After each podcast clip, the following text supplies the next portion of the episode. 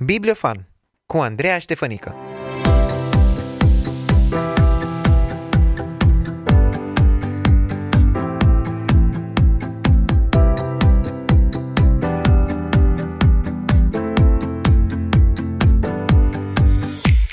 De când suntem mici, suntem întrebați, tu ce vrei să te faci când vei fi mare?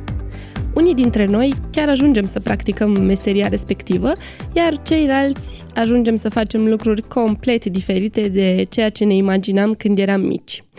Până în clasa 8 mi-am dorit să fiu profesoară. Prin clasa 10 îmi doream să fiu jurnalistă. Iar în prezent aș putea spune că aceste două domenii s-au îmbinat într-un mod interesant. Nu sunt profesoară, dar lucrez într-o școală. Nu sunt jurnalistă, dar sunt foarte încântată să mi folosesc abilitățile aici la Cross One Radio și în domeniul comunicării în general. E important să lucrăm în domenii care ne fac plăcere și pentru care am primit înzestrare, dar cel mai important este să privim munca noastră ca pe o slujire și ca pe un mandat pe care Dumnezeu ni l-a încredințat. Ai auzit bine, munca a fost ideea lui Dumnezeu și fără a face ceva pe lumea asta pe termen lung, vom ajunge să ne simțim fără sens și fără scop. Cred că ți-ai dat seama că astăzi îți voi prezenta o carte despre muncă. Este vorba despre cartea Orice faptă bună, munca ta și lucrarea lui Dumnezeu, scrisă de Timothy Keller și apărută recent în limba română la editura Grama. Îmi place cum scrie Timothy Keller, m-a interesat tema cărții, așa că am comandat cartea, am citit-o și acum vreau să-ți povestesc câteva lucruri despre ea. Cartea are aproximativ 300 de pagini și este împărțită în trei secțiuni. Planul lui Dumnezeu cu privire la muncă, dificultățile muncii și Evanghelia și munca. În prima parte, planul lui Dumnezeu cu privire la muncă, Timothy Keller explică ce este munca, făcând referire la primele capitole din Geneza, unde este descrisă crearea lumii. Dumnezeu lucrează, Dumnezeu creează. Așadar, munca nu a apărut ca un rău necesar, ci munca a fost inventată de Dumnezeu. Munca este un dar foarte important de la Dumnezeu și unul dintre lucrurile primordiale care dau scop vieții este un semn al demnității umane. Însuși Dumnezeu lucrează și noi lucrăm ca reprezentanți ai Lui. Deci, nu doar un anumit tip de muncă are o demnitate mare, ci orice tip de muncă. În Geneza îl vedem pe Dumnezeu în postura de grădinar, iar în Noul Testament în cea de tâmplar. Nici o sarcină nu este un vas prea mic pentru a ține demnitatea pe care Dumnezeu a dăruit-o muncii. Munca fizică simplă este a lui Dumnezeu în aceeași măsură ca și formularea unor adevăruri teologice. Pe lângă faptul că Dumnezeu a fost cel care a inventat munca și i-a dat demnitate, munca este o cale prin care îl putem sluji pe Dumnezeu prin creativitate și prin crearea unei culturi. Prin muncă s-au format și s-au ridicat civilizațiile. Prin muncă se zidește societatea și nouă oamenilor ni s-a încredințat această sarcină de a dezvolta și de a zidi societatea. Munca presupune creativitate și hotărâre, presupune rearanjarea materialului brut al creației lui Dumnezeu într-un fel care contribuie la bunăstarea umană. În agricultură se folosește materialul fizic al pământului și semințele și acestea produc hrană. În muzică, sunetele sunt aranjate pentru a crea o armonie frumoasă și emoționantă.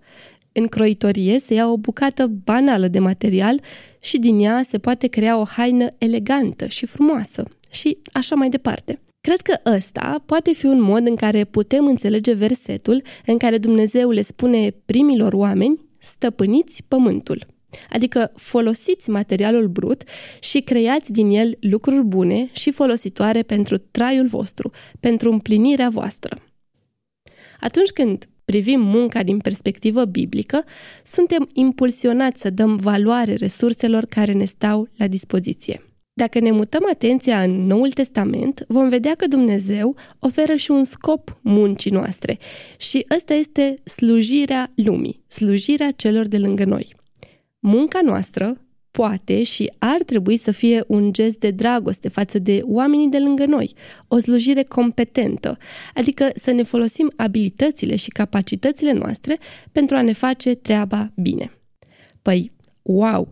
Sună atât de bine ce am zis până aici, nu? Oare Timothy Keller ce slujba are? Nu ne poate angaja și pe noi acolo, să ne bucurăm din plin de locul de muncă. Timothy Keller este pastor și scriitor și, deși slujbele lui sunt foarte frumoase și împlinitoare, nici pentru el munca nu este lipsită de dificultăți. Și așa ajungem în partea a doua a cărții, Orice faptă bună, unde paradisul se destramă. Până acum am povestit despre scopul lui Dumnezeu cu privire la muncă, dar experiența noastră arată cu totul diferit. Adesea simțim că muncim în zadar, avem parte de oboseală, de planuri neîmplinite. De ce? Pentru că păcatul nu afectează doar viața personală, ci și viața publică și socială și, bineînțeles, munca noastră. Din cauza păcatului nu ne vom putea bucura pe acest pământ de o carieră sau de o slujbă lipsită de frustrare. Din cauza păcatului se întâmplă ca munca noastră să fie fără rod, să fie fără rost. Munca ne poate izola unii de ceilalți, poate fi egoistă, poate deveni un idol. Asta nu înseamnă că ne-am înțeles greșit vocația sau că ar trebui să căutăm toată viața o carieră lipsită de frustrări, ci ar trebui să ne așteptăm la faptul că în mod constant vom avea parte de dificultăți în muncă, chiar dacă ne aflăm la locul potrivit. În această parte a cărții, Timothy Keller descrie foarte clar consecințele păcatului asupra muncii și arată cât de subtile pot fi acestea dacă nu suntem atenți și vigilenți. Însă, există speranță. Datorită faptului că Hristos a venit în lume, avem speranță și cu privire la munca noastră. Și iată că am ajuns la partea a treia a cărții, Evanghelia și munca. Pentru că, da, dacă păcatul afectează toate domeniile vieții noastre, cu atât mai mult Evanghelia poate afecta în sensul bun toate domeniile și detaliile vieții noastre. Mi-aș dori atât de mult să înțeleg și să înțelegem mai adânc și mai practic faptul că Evanghelia nu este ceva ce auzim odată și gata, ci este cea care ne poate schimba fiecare aspect al vieții, relațiile noastre, modul în care reacționăm, modul în care vorbim, modul în care cheltuim banii, modul în care muncim. Venirea lui Hristos a fost și este o veste bună și pentru cariera sau slujba noastră, pentru că El ne poate schimba atitudinea față de muncă și ne poate oferi împlinire în ceea ce facem. În această parte a cărții vei găsi câteva pasaje despre Evanghelie și meseria de jurnalist, Evanghelie și meseria de artist, Evanghelie și afaceri, Evanghelie și medicină. Toate aceste domenii și multe altele trebuie subordonate Evangheliei și perspectiva se va schimba. Modul în care îți vei face lucrul tău va fi diferit. Evanghelia ne eliberează de presiunea constantă de a dovedi cine suntem prin muncă și de a ne asigura identitatea prin muncă, deoarece în Hristos suntem deja acceptați și în siguranță. Evanghelia ne eliberează și de atitudinea disprețuitoare pe care o avem față de meseriile mai puțin sofisticate și de invidia față de meseriile considerate superioare. Așadar, dacă ești încă elev sau student și urmează să te angajezi în următoarea perioadă, citește această carte. Dă-ți ocazia de a avea un start bun și o perspectivă corectă și biblică asupra muncii tale. Bucură-te că trăiești într-o vreme în care oamenii lui Dumnezeu ne ajută să înțelegem în mod practic cum să îmbinăm credința cu activitățile zilnice. Dacă ai deja câțiva ani pe piața muncii și poate ești la al doilea sau al treilea job, citește și tu această carte te va încuraja și te va ajuta să înțelegi de ce uneori simți că ceea ce faci nu are niciun rost și îți va da o perspectivă proaspătă despre cum îi poți sluji pe alții și cum îl poți sluji pe Dumnezeu prin munca ta. Orice faptă bună, scrisă de Timothy Keller, este o resursă bună pentru toți cei care au un loc de muncă sau care vor avea un loc de muncă. Închei acest episod și această prezentare cu un citat foarte fain și încurajator. Există un Dumnezeu, există o lume vindecată pe care El ne-o va descoperi în viitor și munca ta nu face decât să dezvăluie altora o parte din această lume. Chiar în cele mai bune zile pe care le vei avea, vei reuși doar în parte să reflecti acea lume.